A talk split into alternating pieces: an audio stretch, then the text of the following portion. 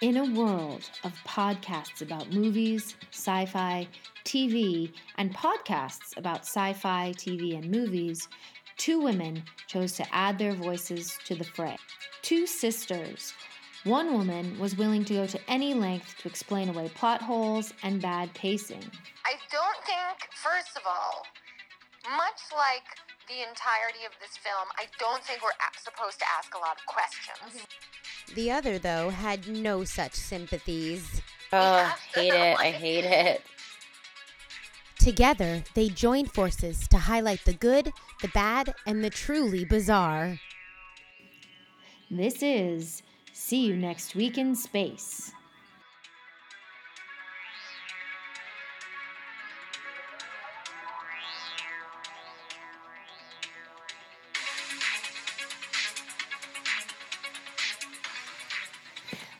Five, four, three, two, one. Happy New Year! Year! Woohoo!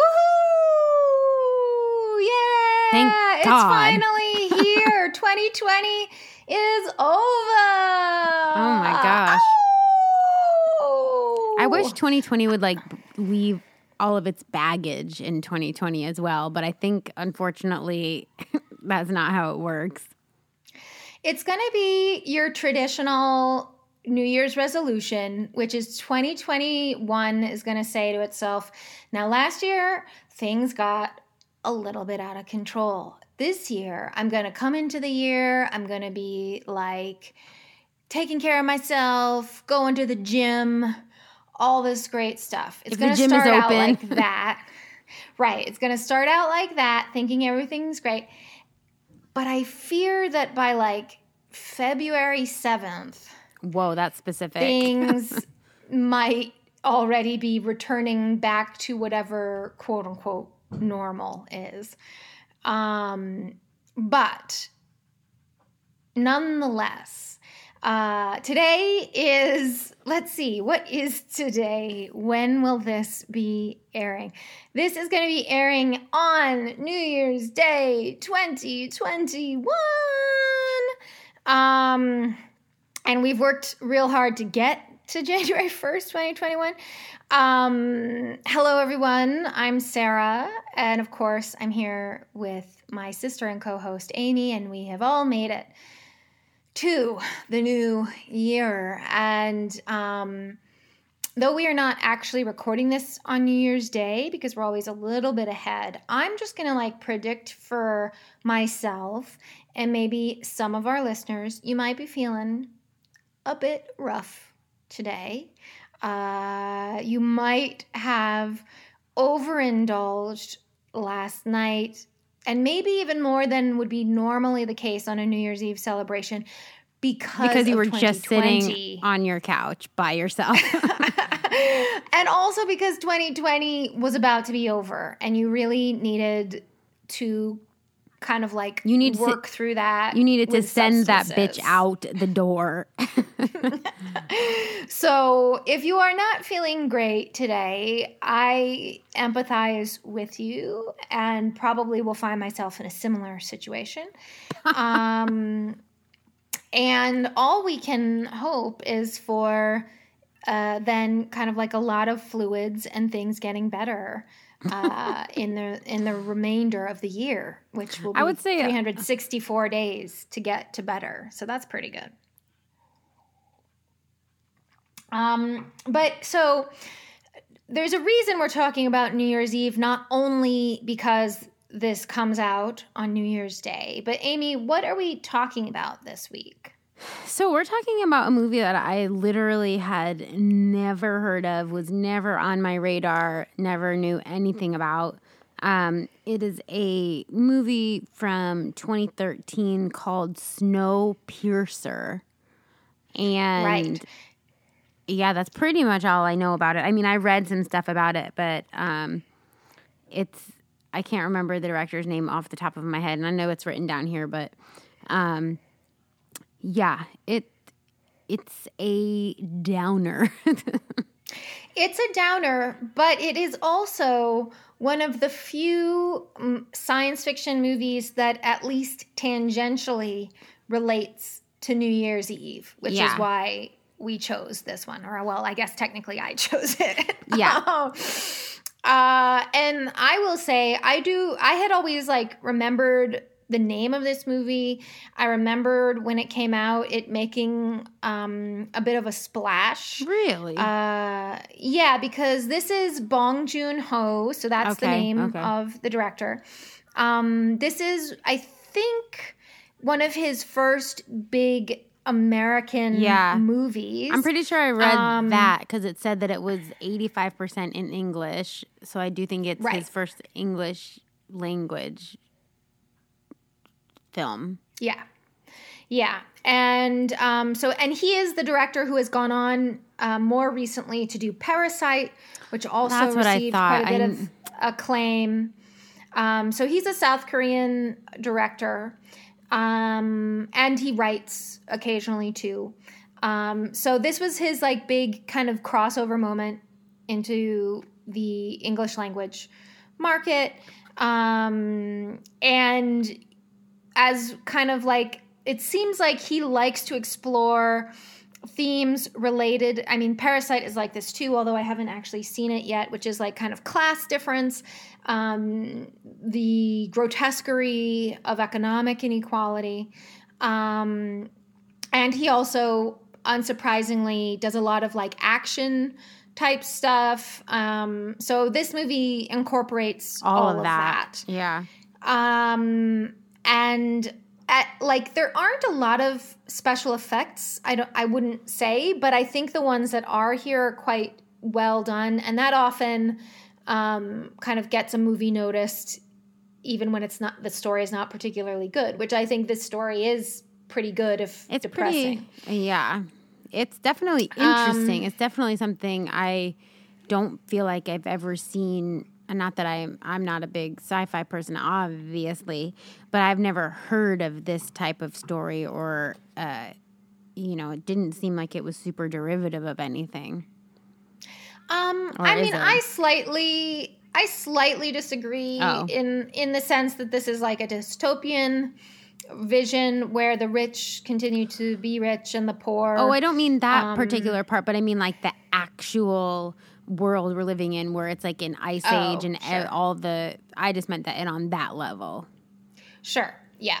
Um, so I also, before we talk about the cast, I just thought I should mention um, because I didn't realize this when I decided on doing this for this week. Um, this is actually this year was turned into a TV series, um, also called Snowpiercer, that seems to be on TNT. Huh. Um, so not even a super premium uh, kind of sta- uh, station. I don't know. Do we call things stations anymore? I don't know. All I know about TNT is their tagline, which is "Characters Welcome." Isn't that USA? Oh, shoot! Now I don't know. but aren't those the same I- channel? I feel like USA and TNT are the same channel. Yes, it's like all of. But that's the thing is like, are channels even a thing anymore? That's a great know. question. Well, they're. Um, I mean, they're not. Well, they are a thing, but I feel like we call them networks because no one actually watches them on a channel anymore. I don't know. I actually don't know. That's a good question. Um, but so it's made by TNT Studios, let's say. Um, and it and it I think maybe has about 10 episodes that were airing starting in May of this year, but I like completely missed that. Um, and I feel like this story does lend itself to becoming a show because like while the story holds together really nicely as a kind of just discrete unit, um, it's clear that there's like a lot of interesting backstory that could be covered in a show. Um, and and so I think that's what the show is about is kind of going further back from this story to kind of talk more about the origins of this whole train situation and um, these previous revolts that are also alluded to in this story. I think that's what the show is probably about. Um, so let's talk a little bit about the cast. So um, Bong Joon, and I should start by saying Bong Joon Ho, uh, as I said, uh, is a South Korean director. He um, by 2013, or really they were probably shooting this in 2012, um, he had made quite a lot of really uh, popular and critically acclaimed movies in South Korea. Um, and so he'd gotten on the radar for a lot of people. Um, and so this kind of foray into the English language market was not like, oh, we're going to let you like try something, but it's going to be like low budget no maybe one important actor and that's what you get. This is like a full star studded like real um i don't know like a real support of this entrance into the english language market so and that is evidenced by the type of cast that we see in this movie so first and foremost um, I, I guess i would say that curtis is the protagonist of this story. Um, and that's played by Chris Evans, who was 32 when this movie came out. Um, and he is almost exactly my age because he was born um, June 1981. Wow. Um, I'm te- I'm technically his senior Mm-hmm. by 10 days. Yep. Um, but also he is from Boston, so he's a Massachusetts guy. Cute. Um, which I think I've known before because remember a couple months. I think ago he wears a, bo- a Red Sox hat a lot when he's like for sure. Um, but what I was going to say is, do you remember when everyone was deciding they hated Chris Pratt? like a couple months ago. I sort of do, but I didn't really follow why. It's because it turns out he's a real MAGA, Oh no. uh, like Christian evangelical. Oh yeah, he sucks. oh no. oh, I wish you didn't tell me Um, that. I think that's why I stayed out of it because I didn't want to Yeah. know. Oh, that's depressing. Yeah, so he sucks, and in this battle, uh, Chris Evans was then held up as like, oh, Chris Pratt has has sucks, and in fact, it turns out he always has. But Damn Chris it. Evans is great. Oh really? Oh, that's yeah, that's funny, but also now I'm bummed. yeah. Well, we don't have to dwell on that, and in fact, we can't. I think we should. I think we should talk about it. I'm sad. um, so he, I didn't know this. Apparently, he has a brother who I presume is a bit younger, who also does some acting. Um, and because he's from, and I'm 10 days the- older than him. maybe I'm kidding. I don't know. um, and then also this we got to say because some of our family members even went to this high school. Chris Evans attended the Lincoln Sudbury High School. What what? Shout out Lincoln, Lincoln Sudbury. Mass. Lincoln Sudbury Bull Weevils or Yeah, whatever we have, your name we have is, no idea. I don't know what your mascot is. Um, but so, probably unsurprisingly, because Chris Evans is a very handsome in a very kind of traditional handsome man way, uh, he started out with a lot of like rom com, teen movie kind of roles. Um, and then became taken a bit more seriously when he became um, Captain America uh, which is his main thing. And this, so Captain America first movie comes out in 2011. So this is a couple. It's the Lincoln Sudbury, years. just in case you're curious, it's the Lincoln Sudbury Warriors. Okay, cool. I'm glad it wasn't offensive in any way. um, and then since 2011, kind of the vast majority of what Chris Evans has done is related to being Captain America. Like most of his stuff is that. Um, but this is one of the departures from that career. The other guy who I'm not, and I'm not sure if he was a protagonist per se, but he's certainly one of the more important characters in the story, is one called Namgung Minsu, um, who they just refer to as Nam uh, in the movie.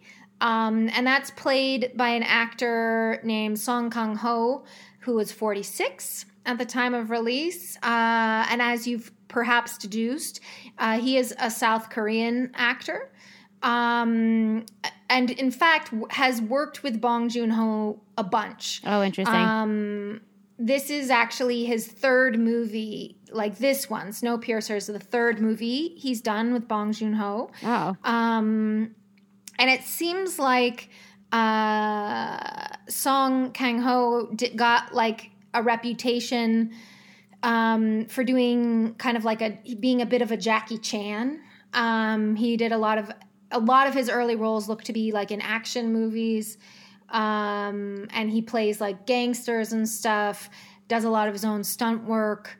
Um, so that's he like he brings quite a gravitas like not that this movie needs more gravitas but Yeah. uh, uh, he brings a certain kind of like grizzled element uh, to the story Yeah. um, I'm really sorry. I just like I'm, I got I got like caught up in the Lincoln Sudbury of it all, and oh boy I just looked up the high school, and they're known for their drama department and stuff like that. And it said Carly Evans like directed something in it, and I was like, Carly Evans. I wonder if that's that's, his sister It is. yeah. So it's so funny. Yeah. Anyway, yeah he has and so his mom is brother- also a director, an artistic director at Concord Youth Theater. Anyway, I just it's Okay. cute. Yeah. Uh, they're definitely a theater family. Yeah. He has, um, if I remember his bio on IMDb correctly, he's got this brother and then two additional sisters. Yeah, that's right. Um, so so now we know these are the two guys that the story kind of focuses mostly around. Yeah. Um, the third person who's important to the story, who we actually don't see for most of the movie, is a character named Wilford, who is um, played by Ed Harris, who was 63 at the time of release. Um, and you probably know him from like, Stepmom. Apollo 13, Oh. Stepmom. uh, definitely Stepmom. Definitely Uh, stepmom. that's- that's, what I watched. I don't watch things that have spaceships in them, but definitely, it's true. I guess, yeah. So stepmom. Yeah. I um, and so most people know who he is. Um, he does seem to play a lot of stuff where he's like the clean cut, uh, good guy sort of role, which makes sense because he looks like he would be a clean cut good guy, and that's probably because um, so he grew up in like the New York area, and in fact, um, at when he first started, or no, sorry, he grew, he was born in Oklahoma and then ended up going to Columbia University in New York and playing football for them. So he is like originally, you know, like a jock Huh. sort of person. Um, Does Columbia have a and good then- football team though? Because I don't picture them as being anyway. Whatever. Well, when he went, maybe like I don't. I don't totally know. It's all right. It's but, all right. Um, but the point is, is in Columbia, which actually is in like Harlem, right? Isn't it? Because it's like way up there. Yeah, it's Upper Manhattan. It's like Um, 116th yeah. Street. So while there, he actually gets interested in acting, Hmm. unsurprisingly. Um, and as a result, decides to transfer to the University of Oklahoma's theater department. That Um, is interesting. Yeah, it's a bit of a head scratcher because I'm like, but you I are in New York. yeah, I like, mean, I- maybe. I feel like why don't you transfer to like listen, I know NYU's not like just like eh, transfer to NYU, who cares? But if you're already at Columbia, yeah, that is a, that is an interesting move for sure. Yeah. Um, but that's what he did, and it clearly worked. worked. out for him. and then the other thing that I think is uh, nice about him is he has been married to the same woman since 1983. Um, and that is also an actor. Her name is Amy Madigan. Um, and if you look her up, you would probably recognize her. Like, um, I looked her up and I was like, oh yeah, I've definitely seen that lady. I couldn't really tell you in what, but like she she's not like just a no one. Like she does in fact have her own career as well. So good for them. Um, the next person is a character named Gilliam, who is played by John Hurt, who is the oldest person in the cast and is kind of portrayed as probably one of the oldest people living on this train. Um, and he, so he was 73 at the time of release. Um, and he's a British guy, so he has been in a lot of different British stuff. over the years, uh, unsurprisingly.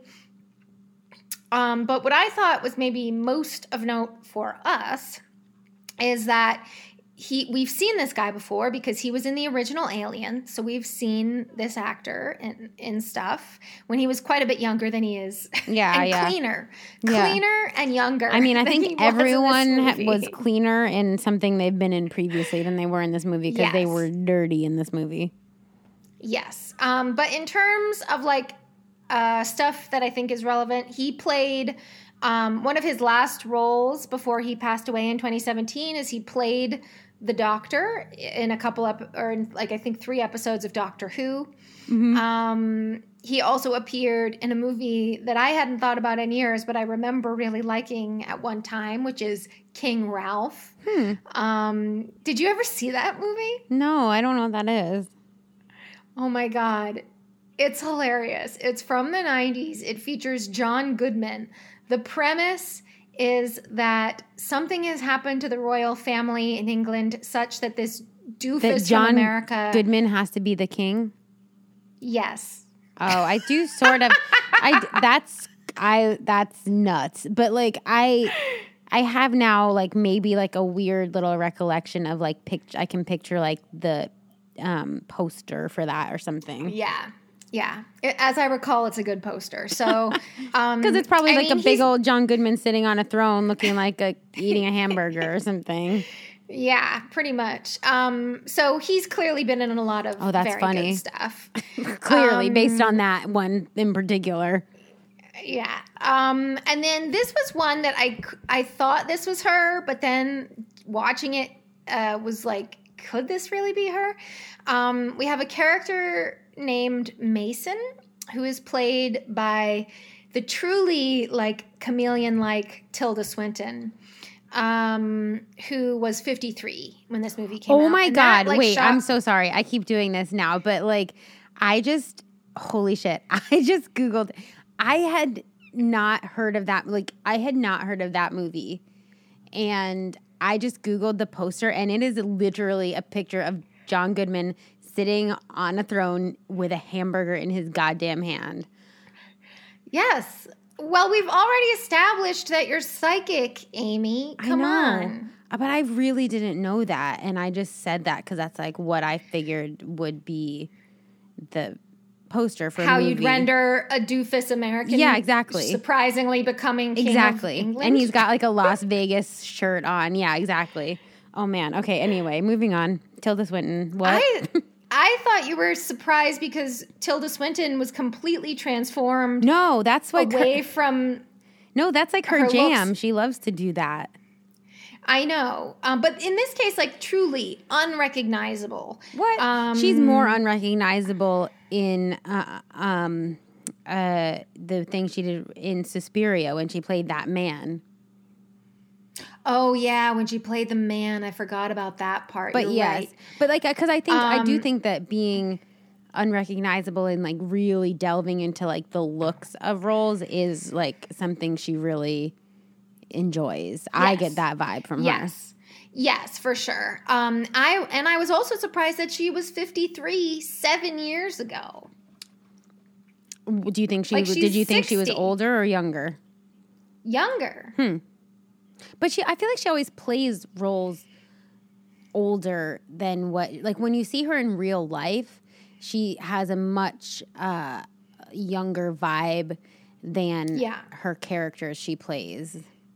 Yeah, I think that's right. Yeah. Um, but so part of I think why like she is like so anyway m the things i've discovered about her as a result of looking up a bit about her she's also really smart she graduated from cambridge in 1983 um, and pretty much from the start of her acting career which basically like she was doing you know like unsurprisingly kind of like college drama stuff while she was at cambridge and then at pretty much as soon as she graduated, she went into actually pursuing acting as a profession. And from the start, she was doing kind of gender bending roles.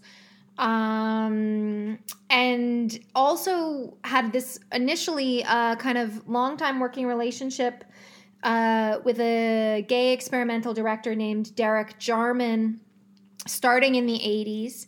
Um, he died of AIDS in 1994, and she was very devastated by that.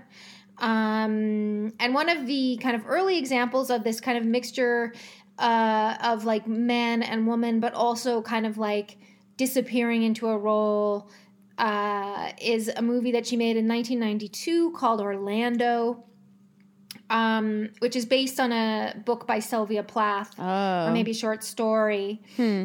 Um, but it's about this young noble who is in, Prin- in Queen Elizabeth's court in the 1600s or whatever. And basically, as Elizabeth is dying, she commands this man never to age. Oh. And then the story is that he never does. Um, so Like the Peter story Pan. kind of yes. So the story carries Orlando from the early 1600s, maybe not fully into the present, but I can't remember. I think it does actually. Um, and the only thing that happens, so Orlando does not, in fact, age, but there's some point, like I want to say 200 years in, where something happens and he like passes out, and when he wakes up, he's a woman. Um, Oh, it's kind of like that movie we did. Hmm. What was that movie called? I can't remember, but it was something where it was a time travel one. Do you remember? oh, uh, pre Predestination. Yeah, I wanted to say Yeah, yeah. premonition. Okay. Yeah, yeah, yeah. Yeah, I guess that's right. That is very similar in notion. Um, and so then it's about kind of like how how Orlando experiences being treated as a woman after Hmm. living as a man. Um, so this is a theme that kind of runs throughout her career. Yeah. Um, and I am also curious because it doesn't say, but one one of her upcoming things that she's listed on is um, in, a, in some new version of Pinocchio. Oh, I wonder who she plays. Um, I I know because I'm like, oof, is it a scary Pinocchio? I could see her playing Pinocchio. Like, I mean, depending on what I type of true, yeah. adaptation it was, where if it was more, um, you know, avant garde or something, where it was like Yeah. a grown up, sort of androgynous Pinocchio, I could see that. And Pinocchio is actually a kind of creepy story. It, very much so. The freaking Um, so doll comes to it. life. well, and then all the things that happen to it. are Yeah, it is. It's as actually well. quite a dark one eh, for like. yeah. I mean, most fairy tales Um, have the actual dark aspect, but anyway. So then the final two characters we should mention because they're important to kind of the narrative um, is a character named Tanya, played by Octavia Spencer, who was 43 when this movie came out.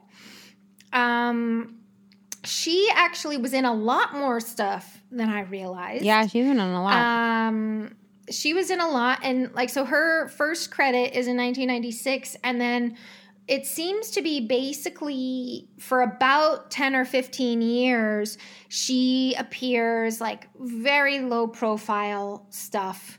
Um, lots of TV, um, and unsurprisingly, uh, because she's a black woman with a kind face, she's cast as a nurse like a million times. Um, and then starting around like 20, 2008-ish to 2009, it looks like that's when she starts making a concerted effort to be in movies rather than on TV. Um, so by 2011, she is in The Help, um, which while I've never even seen the movie because I don't care to see movies of that nature. I've heard it's problematic, which sounds yeah. Um, I don't. I think it was. Try- I think it was trying to do a thing, and I think the intentions were good, but you know, ag- but it is like it is sort of a, a white savior story, and it is yeah. a um, you know from the lens of a white woman about the Right. black experience. So those are, I think, Right. the criticisms of that movie, as far as I know. Right, but she does a very good job in it. Oh, yeah. and that's I think like as I say in this outline, that seems to be like the first. She won an role where she Oscar for it, I think. Yeah, she's like way prominent as a result of that Yeah. role, and then more recently, she was in Hidden Figures as kind of the main protagonist in that movie. Um, so she has really, once she kind of made the jump to film, she's seen kind of returns on that success pretty quickly, which is great. Yeah, I like her. Um, yeah, and she, as unsurprisingly, like when I saw she was in this, I was like, "Oh, this movie's probably pretty good then." yeah, exactly. if she's in it, and I wasn't wrong. I recommend the Um, movie then- Ma if you like her as well. It's a horror movie, Oh, but just that yeah, I'm a little afraid of it, but yes, Yeah, it has no, I- been on my list. I, I I recommend it. Um, and then the final character is named Yona, and that's played by another uh, South Korean actor named Ah Sung Ko, who was 22 when this movie came out.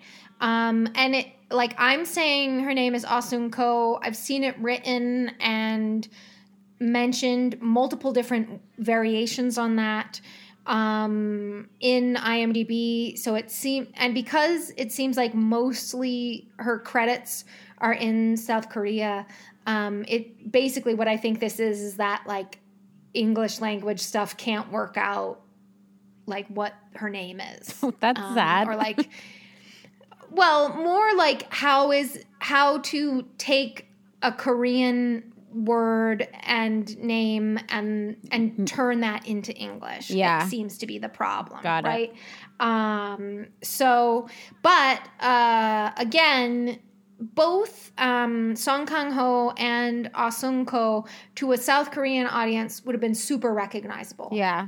Um, at this point. Mm-hmm. Uh, they were both pretty big stars.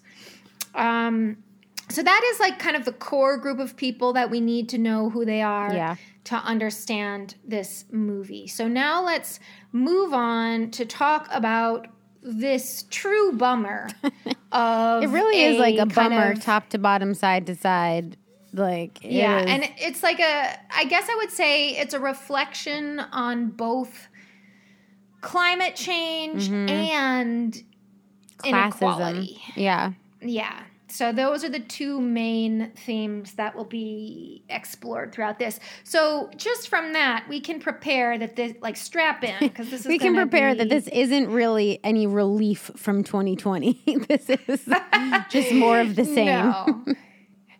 um, so let's begin with kind of the cold open and the credits. So, what we start to see as the credits begin to roll, or rather, what we were hearing stuff first, and um, what we're hearing is like a lot of kind of like radio clips or television clips, people's voices coming over. And what the voices are saying is that um, global warming has gotten really out of control and that there's this new solution that people have come up with, and it's called CW7.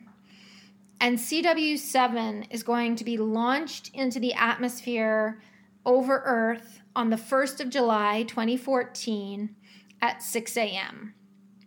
So, um, and basically, the point of this, we don't ever learn what CW7 is, but let's assume it's some sort of chemical compound. Yes. Um, that's going to be launched into the atmosphere. And the point is that this is going to lower temperatures on Earth enough because what we're meant to, so this movie comes out in 2013. So we're supposed to understand that between 2013 and July 1st, 2014, temperatures have really become very bad. And that this is like basically um, kind of what's the word I'm looking for? Like, it's not fake, but it's like creating a solution without really fixing the problem. Yeah. I guess. Well, it's like putting like a Um, ginormous band aid or like some type, like, yeah. So then, so all of that is happening kind of over the actual credits, and we're just seeing names and stuff go by. And then the first kind of like actual shot we see is this very, very blue sky and these rockets going up into the sky with like huge ass chemtrails coming off the back of them. Um, and while that's happening, there's like some ominous music playing. Um, and so you're like, okay, well, Here we go. this is not great. Um, and then we get the actual title of Snowpiercer comes out. hmm And then the real kind of like first shot of the movie that we see is like a complete Arctic wasteland. Um, and then we get, as per usual, a bunch of title cards telling us what is happening. They love a freaking title card in science fiction. I really, it's true that I never noticed how prevalent this was in this genre until I started doing this podcast. And then Yeah. I was like, every fucking time they gotta tell Every us time. Because the- because because you know why? Because the rest of because the so much of science fiction is literal made up bullshit. Like they have to be like, listen, this is what we're doing here. And um, I'm not defending it because, like I just said, a lot of it is literal bullshit. But like, you know, it's the same way that romantic comedies have the same three acts, right? Or the same whatever, the same Yeah, story sure, arc. This is just like this genre does it this way. It has to set you up into whatever fake world they've created. right. Well, I, yes, but I'm gonna say it in a different way, which is oh, really? Was my way kind of critical? uh, what I mean to say is, is like many, and I think especially movies, uh, they have like a story that they want to tell that is usually not the setup story. They like want to talk about the world once we've gotten to the future. Yeah. Not like, let's explain How we got like here. because right because they're like i don't want more than half my movie to be like covering the 35 years where we're like slowly building up to where we need to get to actually tell the story that i want to tell right so um so the title card is the way the workaround Yeah, I get that. get- But you know, out of that. you know what would be interesting actually is for a bunch of every single science fiction movie that ever was to go back and do like a bunch of prequels. like for this Well, movie, they the could whole- go back and do a yeah. prequel back to 2014 and like all that happened up leading up to it and then the day when I guess maybe that's a little Right. bit darker because then it's like oh then humanity died. But like right well I would like to see it. in and that's and that's what the show that's why i'm Oh, saying is for it? this because they've got the show i think that's what the show is covering Oh, I kind of like that. going back Oh, interesting. um and it's also why various like that's why when you have a successful science fiction movie that's often why you can do more and more Yeah. um because you've jumped so far ahead then people are like well like what's Let's between see what get. Yeah. there and there. Um, so in this case, what we learn from the title cards is that CW7 went terribly wrong. This plan turned out not to be the solution um, that it was promised. In fact, it was like it actually created an even worse econ- uh, not economic environmental disaster. Mm-hmm. The entire Earth is frozen. Let's see. Oh, yeah, yeah, yeah. Here's okay. So the first title card says Soon after dispersing CW7, the world froze. All life became extinct. So, like, So they all fucked life, up, Like, like, plants. Big time. yeah, like plants, animals, every single type of organic life on Earth um, goes Idiots. extinct. And they go extinct because frozen. Idiots. I mean, and CW7 just reminds me of like WD40. So it's like, I just feel like it's. How serious could that Yeah. have been? They just put a little D- WD-40 on it. Yeah. Um, although if you put the whole world under WD 40, it probably wouldn't be great. No, I think probably you'd have a pretty Um, catastrophic reaction as well. Um, but then the then there's a second title card that explains, and this is a direct quote: "The precious few who boarded the rattling ark. That's this train. The train, which I pres- presume is called Snowpiercer." Um, so it says the precious few who boarded the rattling ark are humanity's last survivors. Now, So so, that have- means wait, real quick. So that means that they were on this train when this ha- when this went down, like on that day, because all of these people were traveling question mark or it was by design because they all thought that this was going to be fucked up. No. So my impression based on the movie, I have not seen the show, is that CW7 goes up into the air on the 1st of July 2014. Chaos begins, let's say, 12 hours after that. Um, and let's say things don't really start going bad. Like, I would say they maybe have a couple weeks between when CW7 is launched into the atmosphere and when we're dealing with like complete Arctic tundra of the world. Yeah, because I would that's assume my impression. Okay, yeah, because that, that makes sense. Because then I would assume also, you know, on the TV, they might be like, ooh, guys, hey, guess what? Like, the scientists are saying, like, we fucked up big time and, like, we're all done, so. Right, because so this so okay, so this is my feeling. The fancy train had already been built. yeah, Um and the reason it had been built was just for fun. yeah, Like um but then when this crisis strikes, Mm-hmm.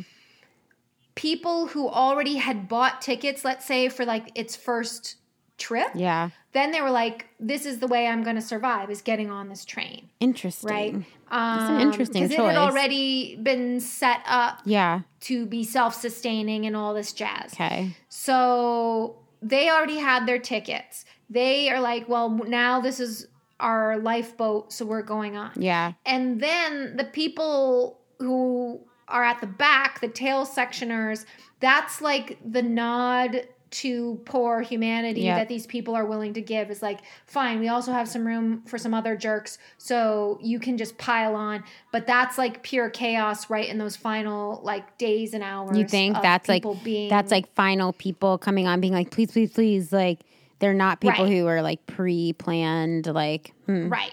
Mm-hmm. Right.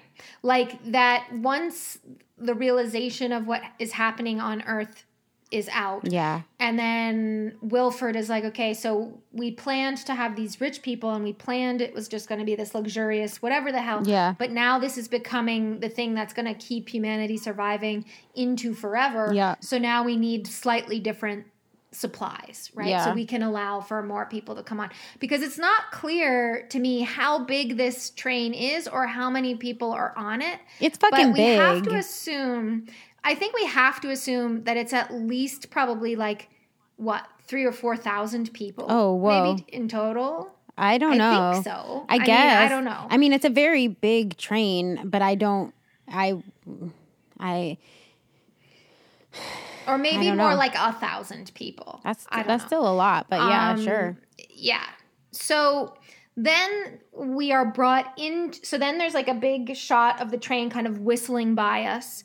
And we go into the tail section. Um, and the final title card tells us that it is 17 years after the launching of CW7. So we are now in the year 2031.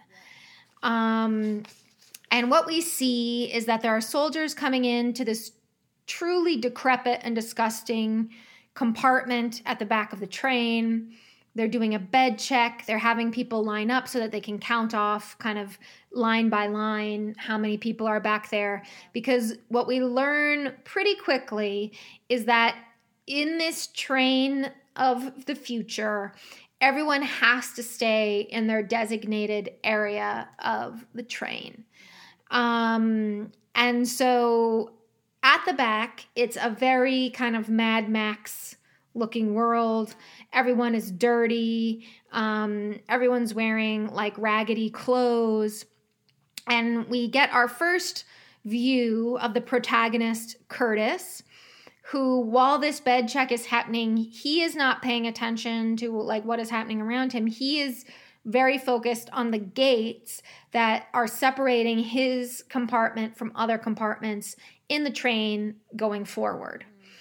And so, what we learn is that um, Curtis is in the process of planning some kind of like I would call it a prison break, but they're not in prison. But it is, but it like I mean, it's reminiscent of prison life. And not that I've been to prison, prison life, or like it had the reminiscence of you know like labor camps or things like Right. that where you're being held against your will.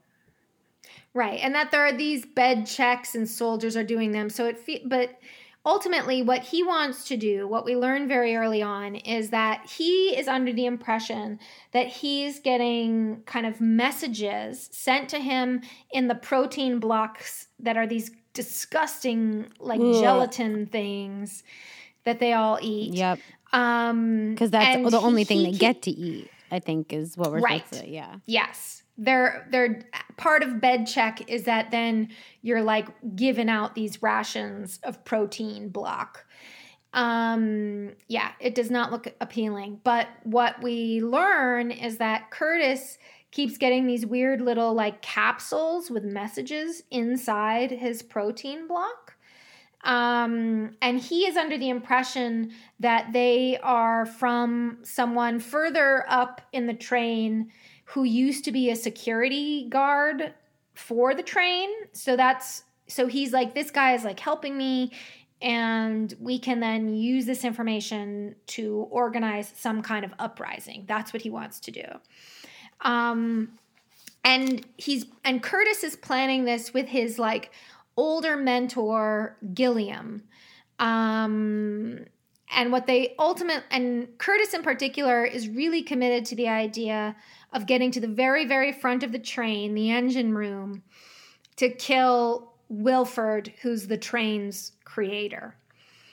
Um, and this is also where Gilliam in particular is saying to Curtis that like just by virtue of you having this plan, um, you're like a leader. And a, another kind of running thread throughout this story is Curtis's discomfort about that idea. He doesn't really want to be a leader. He doesn't want to take on uh, that role. And Gilliam in particular is always kind of egging him on and saying, "You have to, because I'm going to die someday, and like you're you're going to take over."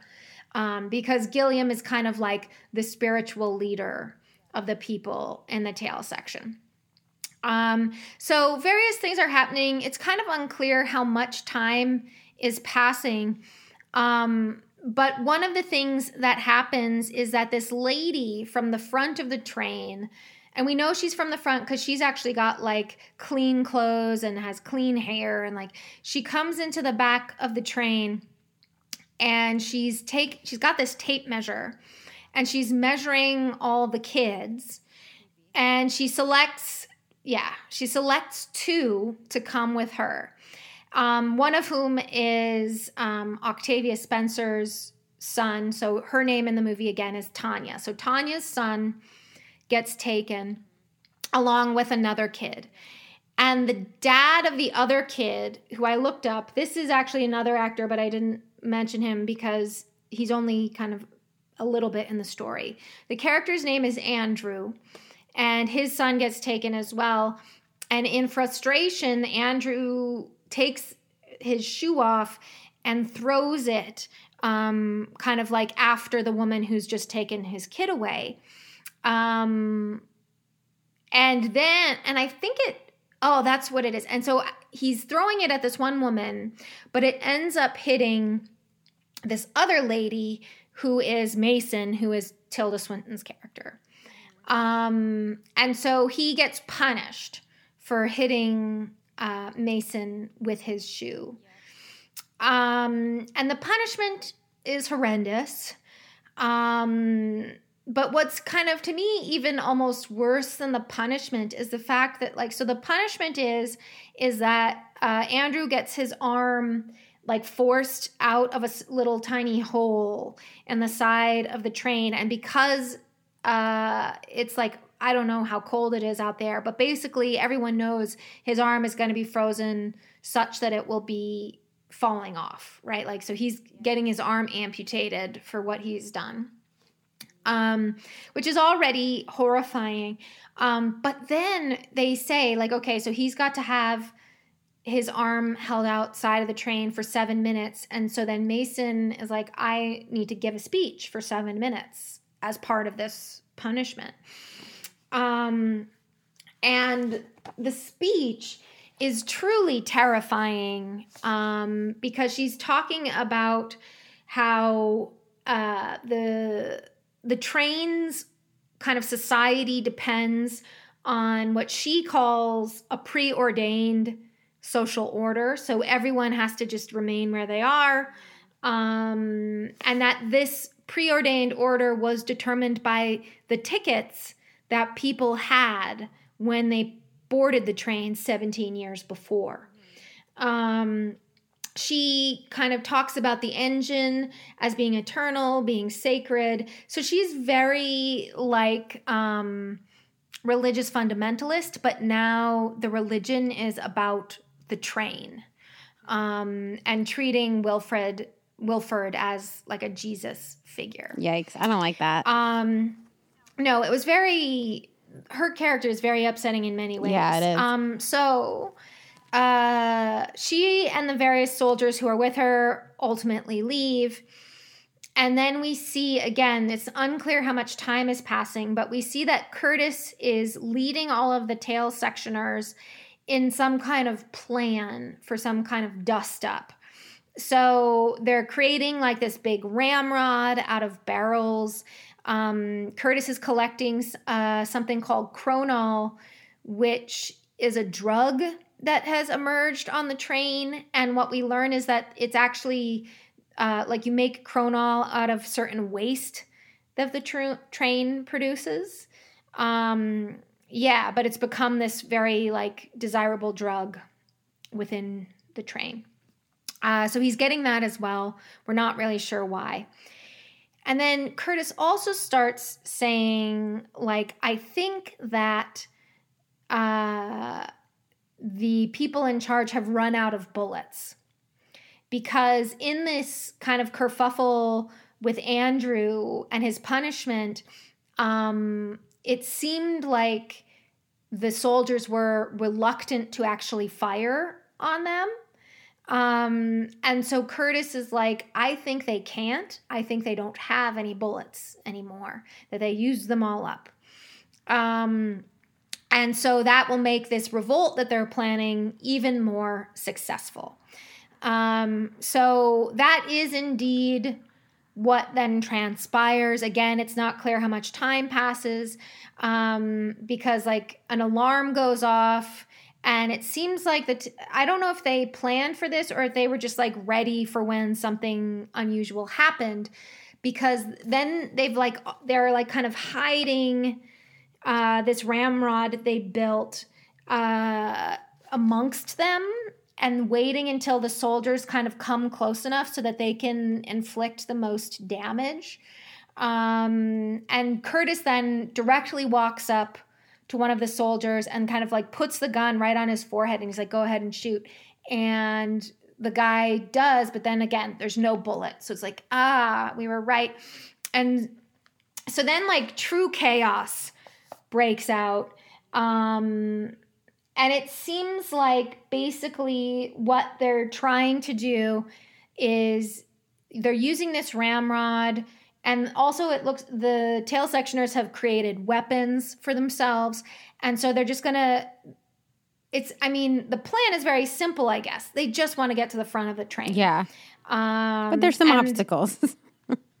there are many obstacles as we'll see but it does seem like curtis's plan ultimately is um, maybe not very fully realized because all he wants to do is to get to the front to kill Wilford and he he doesn't really think about like what would happen after that. Yeah. You know, like we're still going to have to be on this train presumably. Someone else will have to then be in charge. Yeah. Um and if being in charge is the problem, then what are we doing, you know? Yeah. So this is this is where we're going to start seeing things start to disintegrate, I Yeah. suppose, over the course of this story. So when the, so ultimately though in this case the tail sectioners are successful and I would say it's mostly because there are just so many more of them than there are soldiers in their original push Yeah. forward. Yeah. Um, where they end up next is what I think they're referring to as the prison car. Mm-hmm.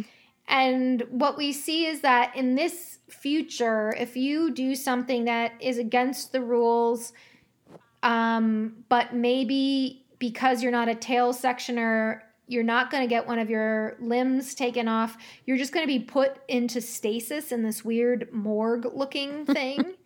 um, Hmm. because they like pull Nam out of a drawer Yeah. and like wake him up. Yeah, that was weird. So so this is the person that Curtis thinks has been communicating with him. Hmm. And s- or no. No, sorry. Curtis thinks that there is someone up toward the front who works in the security kind of element of the train. Yeah. Who has let him know that this guy Nam is in the prison car Oh. and that Nam has the technical knowledge that they need to open the remaining gates between all of the different compartments. Okay. So that's why they need to stop and get this guy. Um, Nam also appears to be a Kronole addict.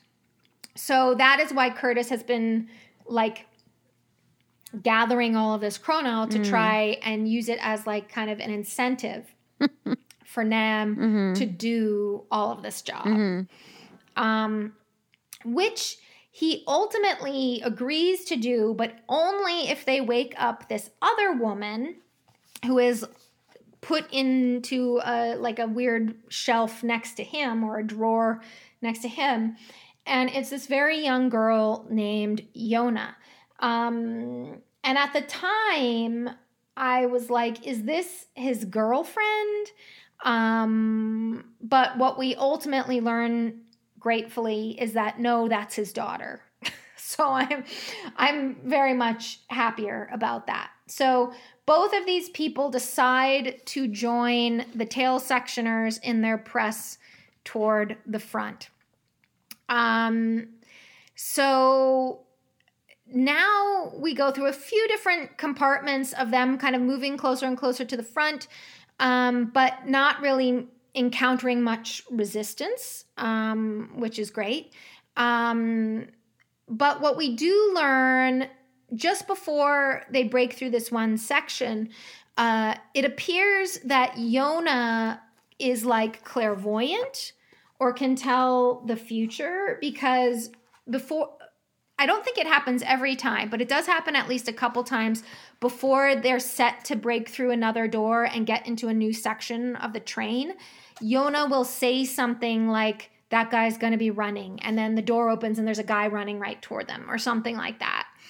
So, and, but again, sometimes these things are really frustrating in science fiction movies. That never really gets elaborated upon. Yeah. Like, She is maybe she's clairvoyance a thing maybe she just maybe she just has intuition. and also like to me in light of what you're doing i would assume danger is behind every new door That is- that you open well, so so she's not as powerful as we think. Maybe she just likes to say, "Hey, you know, this feels like something shit's gonna go down." do we want to do this Yeah, basically, she's just, saying like, think it over." Kind of sucks, guys. Um, uh so she warns there's going to be problems and then we open the gate and what we find is this entire compartment full of police or soldiers it's not, i don't know what is the appropriate term for these people. Um, but the whole place is chock a block full of enforcers and they've got masks on and they've got um, i think they're like axes is what they have. Yeah, um, and uh, so they, so first, they're all standing there. So, like, it's a face off between the enforcers on the one side and the tail sectioners on the other. And then the enforcers are like taking their axes and like counting down. Um, and like wait, and they're like 10, 9, 8, 7, 6. And this is the new year part of the movie. Yeah, yeah, yeah. Um, and so what this means, I realized, is that um, it is the first of July at six a.m. I think that's what we understand. Oh, because that means the new year now is July first because so. of Ice Age. I think. Oh, interesting. Not totally sure about that. Hmm, interesting. Um, but because it can. So this is the other thing that will be mentioned later. Um, it can. This movie can only be taking place either in January or July of 2031. Um, and we'll, I'll explain why that's the case later. Um, so what? And then basically, someone shouts out that th- it, this is now year 18 on the train because we've just hit the new year and that and i and though they don't make this totally clear um basically it's like one rotation of the earth the train has gone one like one loop around the whole earth. Oh wow. In that time. And that means Yeah. that all the kids, I mean, I guess we may we I guess we already knew this, but just thinking about it is strange.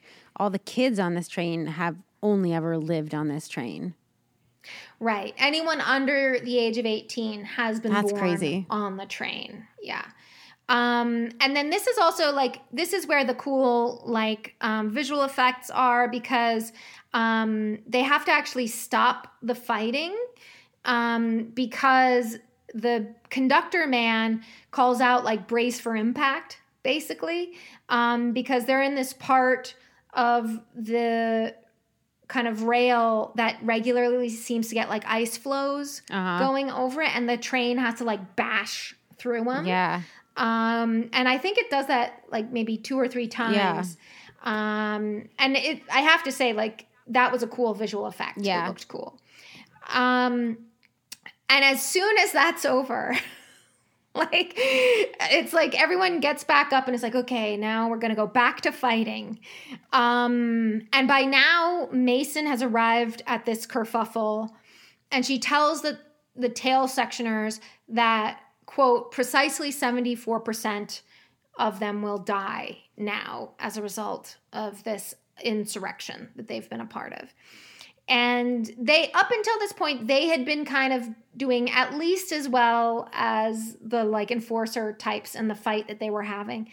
Um, but then the train goes into a long tunnel and all the soldiers have night vision goggles but of course the tail sectioners don't. So then they get their asses handed to them.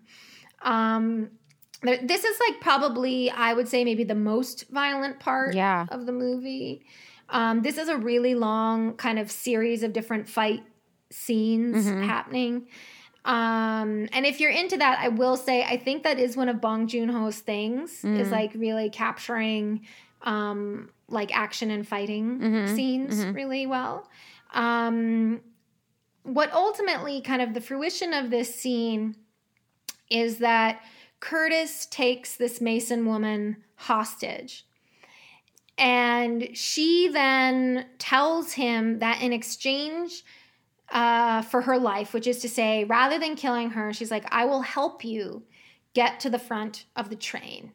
Um, and he's like, Why should I believe you? And she's like, Because I want to live. So she's like, this, like, really, she's probably the most of all, and we're going to see some really repugnant people come along, but she's to me like the grossest of all of these characters because she's like, um, I'm gonna peddle this bullshit about the eternal train and like everyone has their role, but at the end of the day, I'm not loyal to anyone as long as I'm still alive, kind of thing. Um, so not my fave personally. Um, so, but that deal is in fact struck between Curtis and Mason. Um, and they and they basically kind of like stop at this point in their onslaught. Um, I'm not sure that if they're halfway through the train or not, but it's like night comes. This clash has really worn people out. Um, so that night, Curtis is talking with Gilliam, who has come up to this, like he's made his way from the back into this area where everyone's kind of resting. And Gilliam talks to Curtis and is already kind of saying, like, you know, you made a big stand, you've made a big point, maybe we should call it quits. Um, particularly because so many people died in that like recent clash, right? Like a lot of people died, and so maybe it's best to just kind of find a way out of this now. Um, and Curtis is not interested in that particular approach. He thinks that um, they need to keep pressing forward, that this is kind of the farthest any revolt has ever gotten. Um, and he's still really committed to killing Wilford, so he, he will not be kind of turned off from that mission. Um, so then Gilliam changes tack a bit and is like, Well, have you thought more about how you're going to eventually be in charge of people in the tail section. And Curtis is still very uninterested or unprepared for that to happen. Um, the following day, uh, it's decided, and this is like in a nod to what Gilliam said, it's decided that only a small group of tail sectioners are going to press forward um, in in the remaining kind of effort to get to the front. And so that's Curtis and Tanya, um, Yona, Nam, and then like a handful of other people are selected to keep going forward. Mm-hmm. Of course, this Mason woman is also with them because she's offering like her skills to get there. Um, so then they go through a, so now they're getting into like the fancy part yep. of the train. Um, and so one of the more impressive ones to me anyway was the aquarium car that they go through. Um, so it's like the they've got this big like aquarium tank arranged such that you can like walk through an archway and you're like walking under the water. I know that uh, actual aquariums have these like hallways in like under the water so you can see all of what's happening. Um, and so, in unsurprisingly, in the aquarium car is also where you can get sushi made for you. I liked that. Um, I did too. And so, this is what I mean by saying like this movie can only be taking place in January or July because Mason explains to them that sushi is only available in the months of July and January on the train. Um, and this is part of like a pretty kind of, I would say, heavy handed metaphor um, about uh, the balance on the train and how they're and everything is in balance. It's a closed system. And so that is why even though technically they have fish all year long you can only have sushi in certain parts of the year. Um, so new year's eve can only be happening in january or july that's that's all I know in terms of the timing. Um, so next, as they are moving through, oh, this is also when like Curtis forces Mason to eat a protein block while they eat sushi to just like, you know, turn tables on her a little bit. Um, and then they continue to move forward and they arrive at this classroom uh, which is designed for the children of the people at the front of the train. Um, and I don't know about you, but this scene was like to me probably the creepiest. The kid, the the school children one, or the yeah, yeah, it was creepy. I just, I, I something about this was like real yuck. Um, and maybe it was the so Alison Pill mm-hmm. plays the teacher, mm-hmm. um, and she does a great job yeah, I in a her. small role. Um, but she's real creepy. Um, and so they enter this classroom, and it's like utter chaos, as I guess any elementary age classroom of kids would be. Shout out to all the um, teachers. yeah, for sure. Um, and so they arrive there, and Tanya and Andrew who are the people whose kids were taken all the way at the beginning, um, ask these kids, like, did you see our kids come through here? And there's one little boy says, yes, um, they went through there, but nobody seems to know like why they were taken or what they were taken to do. And I was really concerned that what they were taken for was some kind of sexual assault or molestation. Oh. Um, and I didn't. I wasn't even like. I didn't even really. I couldn't even venture a guess. To be honest, I was just like, I was real worried Yeah. that it was going to be some kind of like that because because Mason says at one point Wilford really likes kids, but no one seems to know why. Mm. And so I was like, oh no, this is terrible. Weirdly, what the reveal of what happens to these kids is somehow worse. Yeah, than that. it's like better which but worse. Real bad. it's like Yeah. it's like not as. It's not as perverse per se, but it's Right. just as dehumanizing. Indeed. Um, so so obviously the parents are concerned. Um, we then see the teacher showing the kids in the classroom this video about the history of the train, um, which is why we know that it was designed to kind of uh, travel the entire uh, surface of the earth, um, and that it was designed as this luxury liner.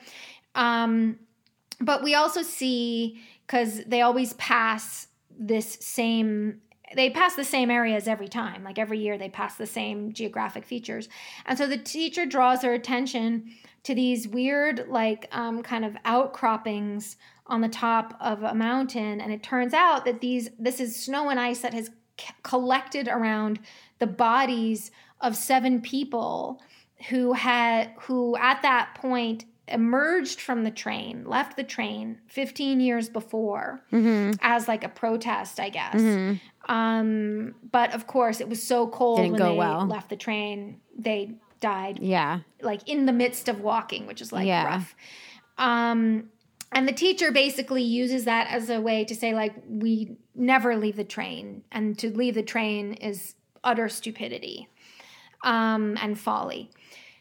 Uh now it seems like all of this is actually just an elaborate kind of distraction because then these like big carts of eggs get carried through um it look and they're hard boiled eggs and it's apparently a tradition on the train to get a new year's egg which i'm like what no i don't like That it yeah. um, but this is all just a smokescreen because then out from underneath the eggs come these massive guns.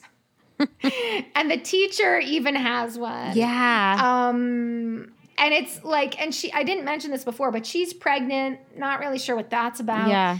Um, and so you see this pregnant woman reach out a gun and just start spraying at people. I think it's just supposed to be Um, another added layer of like we think she's real sweet, and then all of a sudden Yeah. it's like Yeah, that's right. Uh, but it's, I mean, she gets her just desserts. So she kills a bunch of people, and then I forget who throws some kind of sharp object, but like she gets it right in the throat. yeah, she dies. Um, so she drops dead immediately. Um, and in this exchange, Gilliam is also killed. Um, and they see video footage of this. And so then Tanya turns to Curtis and is like, You are our leader. Like, you can't back out from it now. Like, it's official. Um, and he seems like kind of resigned to that, but he doesn't like it. And then because he's so upset about the fact that it turns out bullets weren't gone from the train. yeah. He's so angry about that that he ends up uh doesn't he shoot Mason like right in the head? or yeah, he does. Um so he does that and then his only remark is we go forward. Woof. Like, woof. Okay. um, so we finally kind of get to uh, the kind of climax of the movie. Um, we go through a car that looks like it's all a bunch of sauna rooms or something. Um, and now there's like also this assassin who's been following this group of tail sectioners the whole time, trying to kill them. And in the sauna room is when he really catches up to them and manages to kill most everyone in this group except for Nam, Yona, and Curtis. Um, and I also was going to ask you, did you notice in this scene? I thought where hold on, where are my handwritten notes? Um, ba, ba, ba, where is it? Oh yeah. Um, so as the tail sectioners start to die and the assassin really starts focusing on Nam and Curtis, did you notice that in the background is that song from The Shining playing? No, I didn't notice that. Yeah, it's that one that's like midnight. Oh, Um, I did not yeah, notice that's that. I. I was like, huh. I wonder if Bong Joon Ho is a. Uh, I bet that's- Kubrick. I bet because uh, yeah, that Uh, I think I could see I can see similarities in style between For them, sure, so I could yeah. see that being true. And there was something about the light in that particular room that did look there was an element and it wasn't just the song itself, but like the song to me was like, "Oh shit, this does kind of remind me of some shots from The Shining." Um so sadly this is when Tanya dies. Um, and there's a very kind of uh, good acting moment for Octavia Spencer in that. Um, then they keep pushing through. They go through this like honestly I like clubs. I always have. I probably always will even though I don't go to them really much at all now that I'm old. Um, but club on a train looked way too crowded. Yeah. I don't like that. No. I know clubs can get crowded like that, but I feel like on a train, it's like just even more asking for like, I'm not even dancing. I'm more just like banging up against other people, and that's like making my body move in some way. Uh, so they go through that. Like, I will say the level of luxury that is happening at the front of the train is so incredible compared to what is happening at the back of the train, which is the point, but it's like, wow, really shocking. Um, so we finally um, arrive at the front end of the train, which is like, so there's the engine room, which is just after the club. Um, and it's got like kind like of the you do the engine fire. room, the club, you know. Well, it makes sense because the club is loud and the engine room is really loud. So if you want to like kind of put your sleeping quarters like if you want to arrange stuff so that like where it needs to be quiet, you're going to have a better possibility of that. It's like put the club where it's going to be loud anyway. Yeah, true. Next to the loudest room on the whole thing, which is the engine room. True. Um, so they're in the engine room, and like Wilford's special like living compartment is the is the real first car of the train. So they're in the second car of the train. Um, and this is where Curtis is asking Nam. He's like, "Okay, we finally made it here. Um, so now open the final kind of doorway so that I can get to Wilford and kill kill him." And Nam is like, first of all, I want the drugs you promised me. and uh, and Curtis is like, okay, fine. Here are these drugs. So he gives him the Kronole. And somehow, I mean, Nam and Curtis have not gotten along this whole time. Yeah. They've been kind of like uh, not Oh, enemies, but did, like and did you? I may have missed if you mentioned it, but they did have a thing. Um, so the character Nam speaks not English a lot of times, most of the time, I guess. Um, yeah, and he- he's speaking Korean. yeah, um, and there's not. I guess there are subtitles, but what that he also has is this little circular device where he speaks into it, and it translates what he says into English. Right. And I get And- why they had that, but I wish they had had subtitles every time he spoke because the translator would sometimes start translating as he was still speaking. And also, And sometimes it said like can't translate. It said, I mean, it said some stuff. right. Yeah, I do wish that they had had subtitles too, and because also I thought the actual sound of the translated stuff was sometimes a little bit low. Yeah. So for whatever reason, Nam and Curtis have never really gotten along. And what Nam reveals at this time is that he wants to use all this Kronole he has collected not to blow into Wilford's compartment the way Curtis believes this is supposed to go, but rather he wants this. He and it, he reveals then he has this like massive amount of Kronole, and what he wants to do is use it to blow open the side door of the compartment to get outside of the train entirely. And he explains that the reason he wants to do this is because there's this like one specific point on their yearly route that he's been looking at for years and years. And he said the first time we passed it, all you could see, it was like where a plane had crashed in the mountains. And he's like, at first, all you could see was a little bit of the plane's tail. But every year, as we've passed the same point, I see a little bit more of the plane, which means that the snow is melting, which means that things are getting better, which means that perhaps we actually could survive out of the train. We don't have to listen to these people who keep saying that to leave the train is to kind of basically commit suicide. But Curtis does not believe that. Um, Curtis, for all of his hatred of Wilford and the kind of setup that the train society has, he cannot think outside that box. Mm-hmm. He's like, no, can't believe in the train. And you kind of are betraying me because you led me to believe that what we were doing was, and now you want to like do this other thing. Um, so then they fight with each other a bit. Um, but they eventually kind of settle down and they sit across from each other. And Curtis then reveals why he wants to kill Wilford. Um, and it's dark. Yeah. Uh, do you want to talk a little bit about what he says? No. Oh yeah. Okay. Um Wait, no, I'm actually not sure what he says. Oh, oh okay. oh, oh, oh, uh, oh, he does. He talks about oh, gross. Wait, is this this is when he talks about the cannibalism stuff? Yes.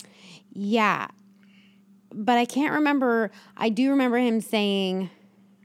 I can't remember him saying why he wants to kill Wilford, but I do remember him saying, or he's upset about the cannibalism that has gone on while they've been there. Right and that right. he he hates that he knows what uh, humans taste like. And he, the grossest part was he said, "I hate that I know that the babies taste the best."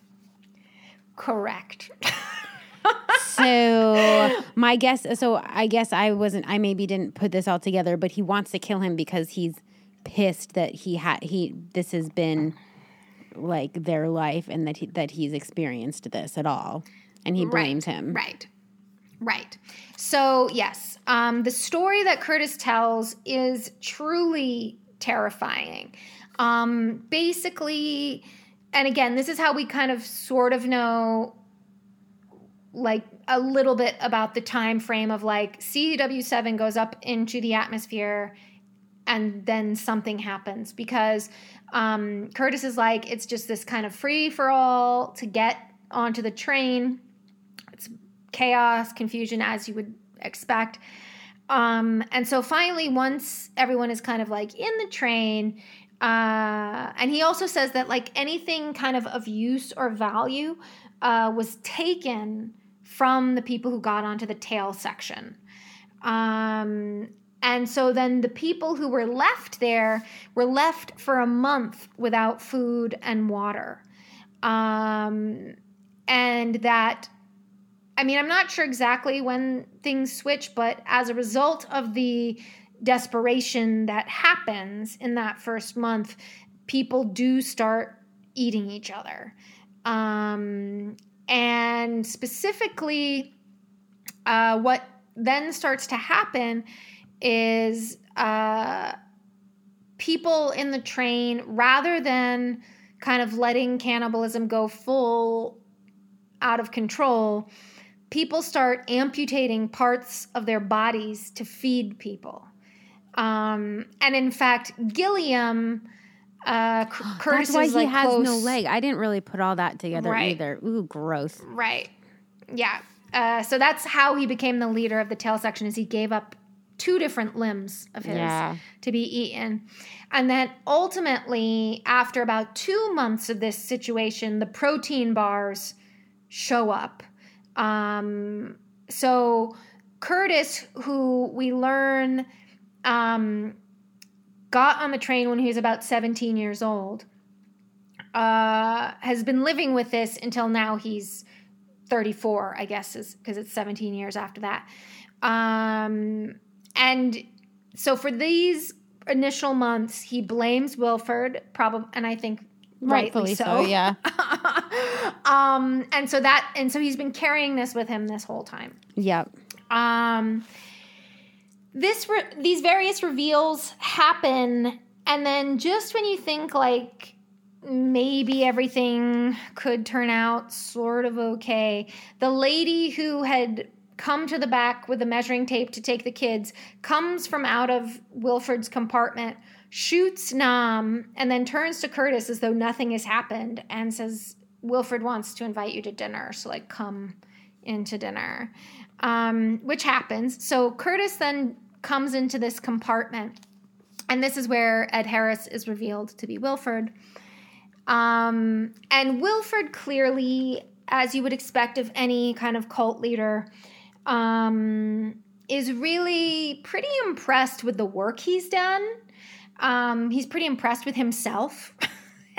and like being like why doesn't why don't people give me more credit for how good i've done? Um but basically he's saying to curtis like uh there are difficulties here at the front of the train as well. Uh and curtis says that's always what the haves say to the have nots um, and Wilford really believes in all the stuff that Mason was saying before that everyone has a place and a role on the train. Everyone has a preordained position because the train is a closed ecosystem and needs to be kind of balanced to be sustainable. And what Wilford reveals then is that all of the various revolts that have been referenced at various times they've mentioned previous insurrections and revolts of different people. Wilford then reveals that that has always been planned um, because the train can probably only really have so many people on it at any time. Um, and he also reveals to curtis's true disgust and kind of incredulity that Wilford and Gilliam had actually been working together the whole time.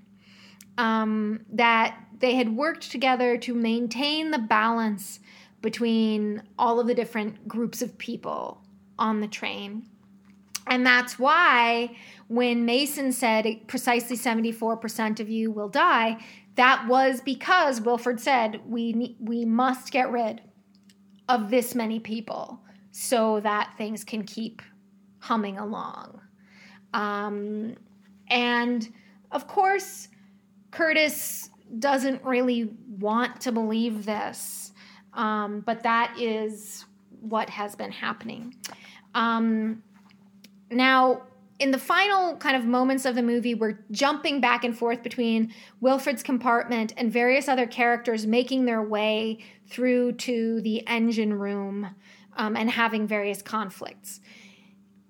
But when we return to Wilford's compartment for basically the last time, uh, we see that Wilford has taken a shine to Curtis, and specifically, he's like, I kind of want to now no longer be in charge. Um, I'm getting old, blah, blah, blah.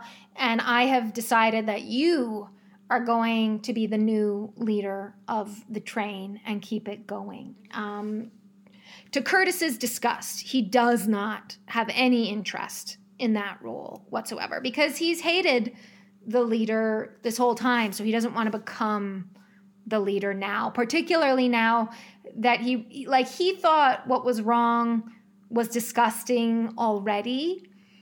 And now he's been revealed this even new level of how disgusting it is. Um, so he really wants no part in it. Um, while this is going on, out in the engine room, Nam has kind of recovered from his gunshot wound. Yona has made it to the front, and he he tells her, "Put the Kronole onto the gate to outside. We need to get out. That's what we've got to do."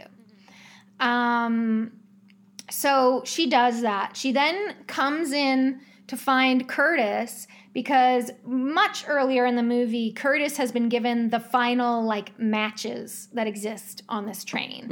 Um, so she's like, I need that match so I can light this bomb. And he's like, What are you talking about? Don't do that. um, but in the same, but ultimately, he does give her the match because he realizes that what is happening on this train is truly terrifying Yeah. because one of the main myths that he, though he's hated Wilford and though he's hated everything about the way the train is organized, one of the things that he has also found himself believing is that the train is self sustaining.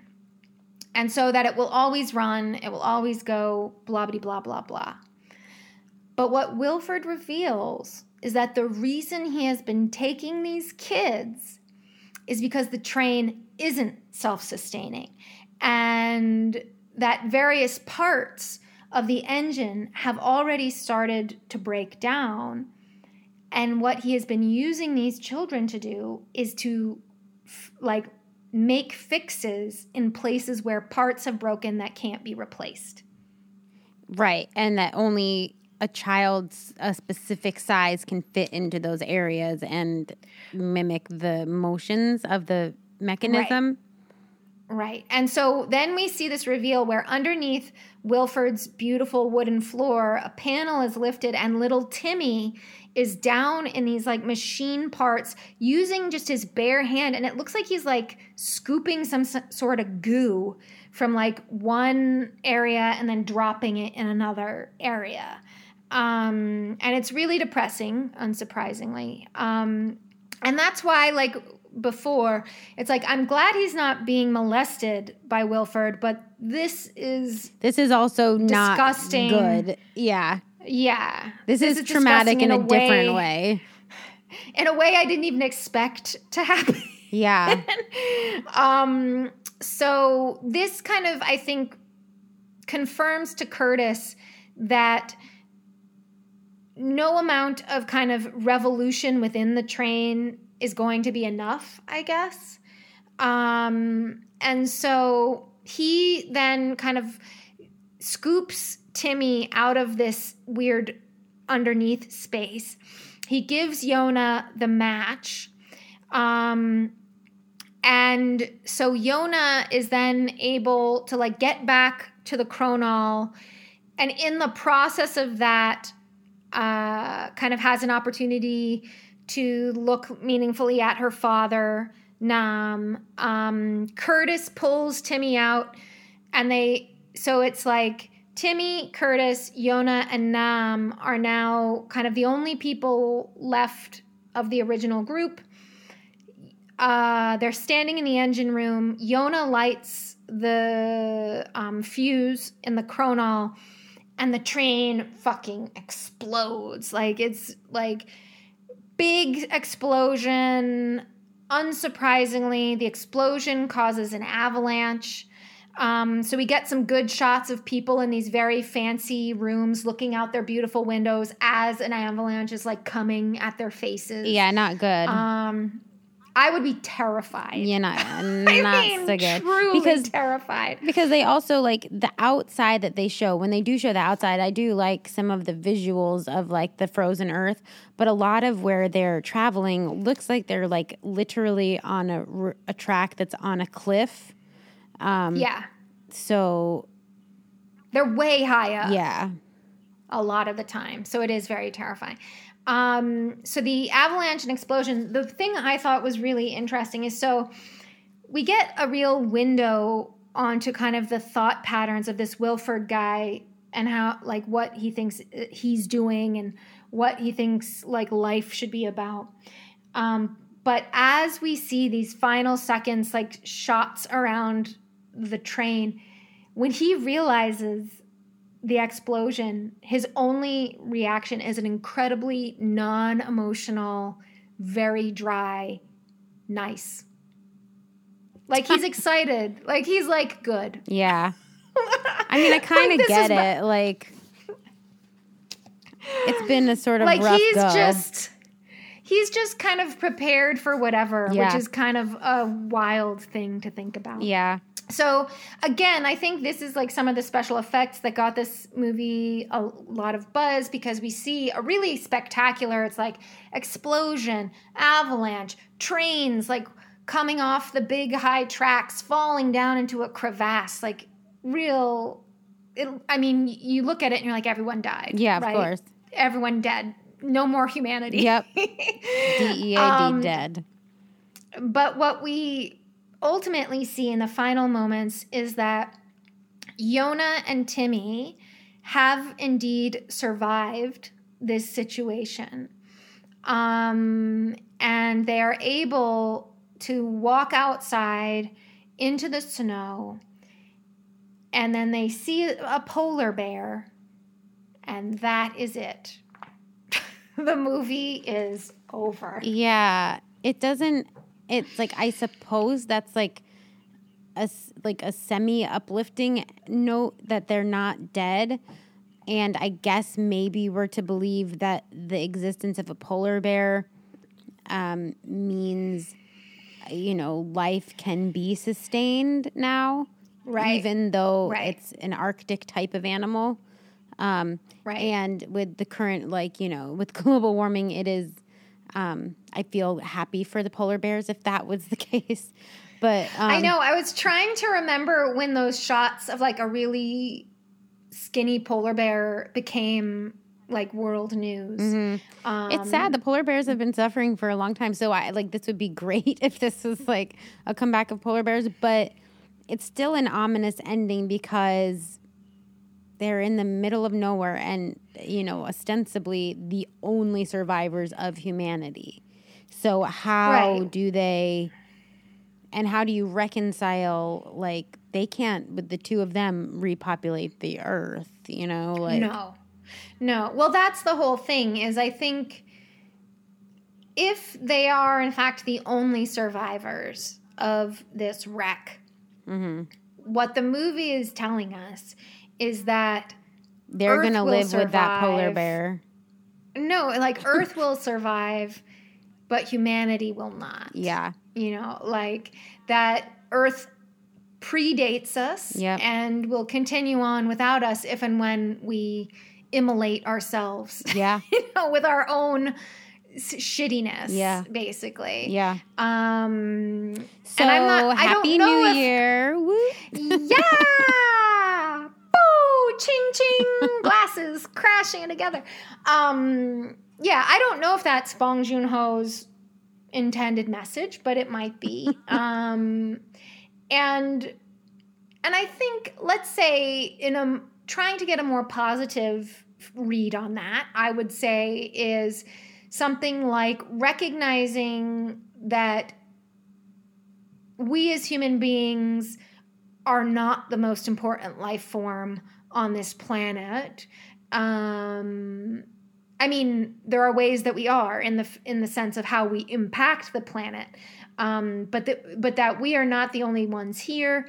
Um, that in fact, uh, we might be kind of the most uh, what's the word vulnerable because of our own actions um, and so that we sh- then maybe a certain amount of humility is important um, and there was definitely like uh, some very kind of survival of the fittest eugenics um, messages incorporated particularly into a lot of what wilford was saying at the end um, which is all just going back to kind of the hubris of human beings, which is like we can control things and we can do this and we're not like other life on this planet, right? Like even the very idea of the train itself was like the rest of life can be extinct, But but, we- we, will survive. Yeah, yeah. You know, um, which is something really kind of uniquely human. Yep. I think about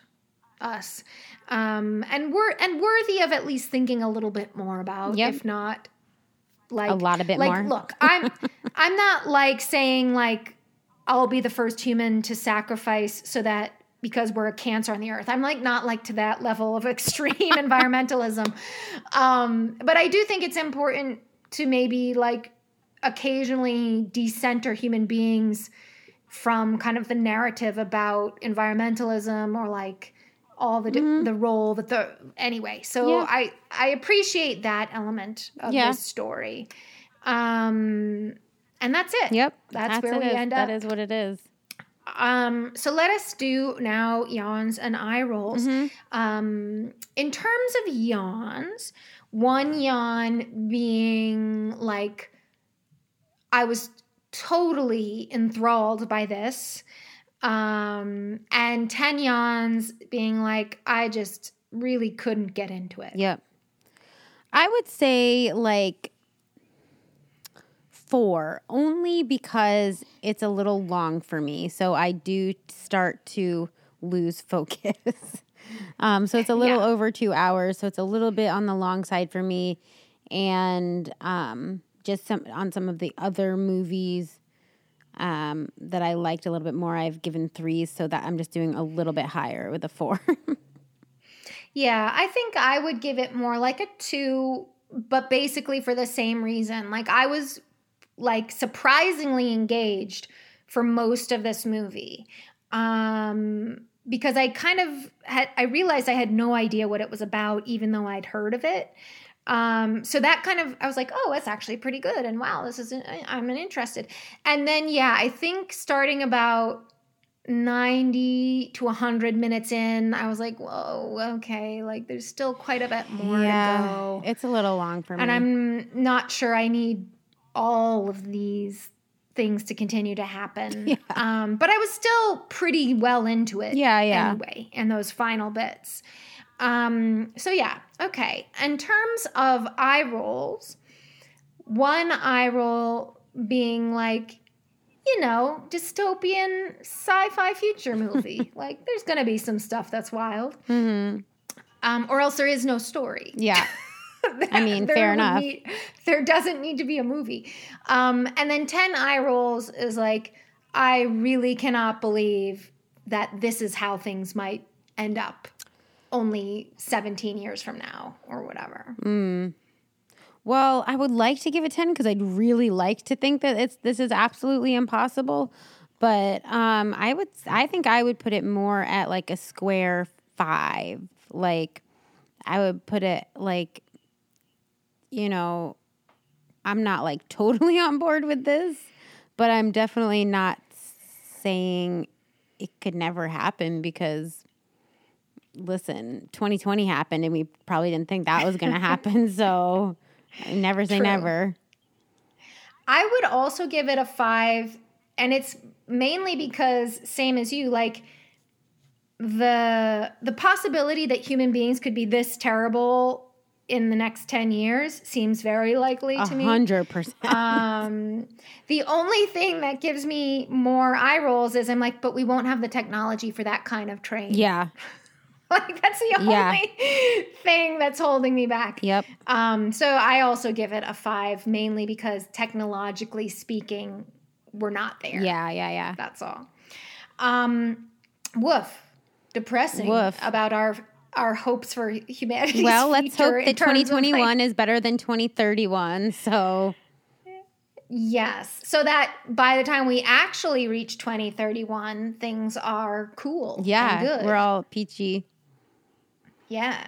And just like dancing uh, and partying on New Year's Eve like we're supposed to be. Yeah, for God's sakes. Um, also, can you even believe that 2031 is a year that is going to happen soon? It's gross. It's pretty gross. I mean, I just can't even accept it. no, I'm not thinking about it's it. I just can't get there. Oh shit! And in 2031, I'll be 50. Oh Christ! I don't. I don't like. I got. We gotta stop. yeah, we let's gotta stop let's right stop now. we're ahead. Let's not Um, depress well, everybody. as always, as always, Amy, it's been cool. uh, not because of you, but because of the subject matter. I can't say great Yeah, this week. It's I been hear cool. ya.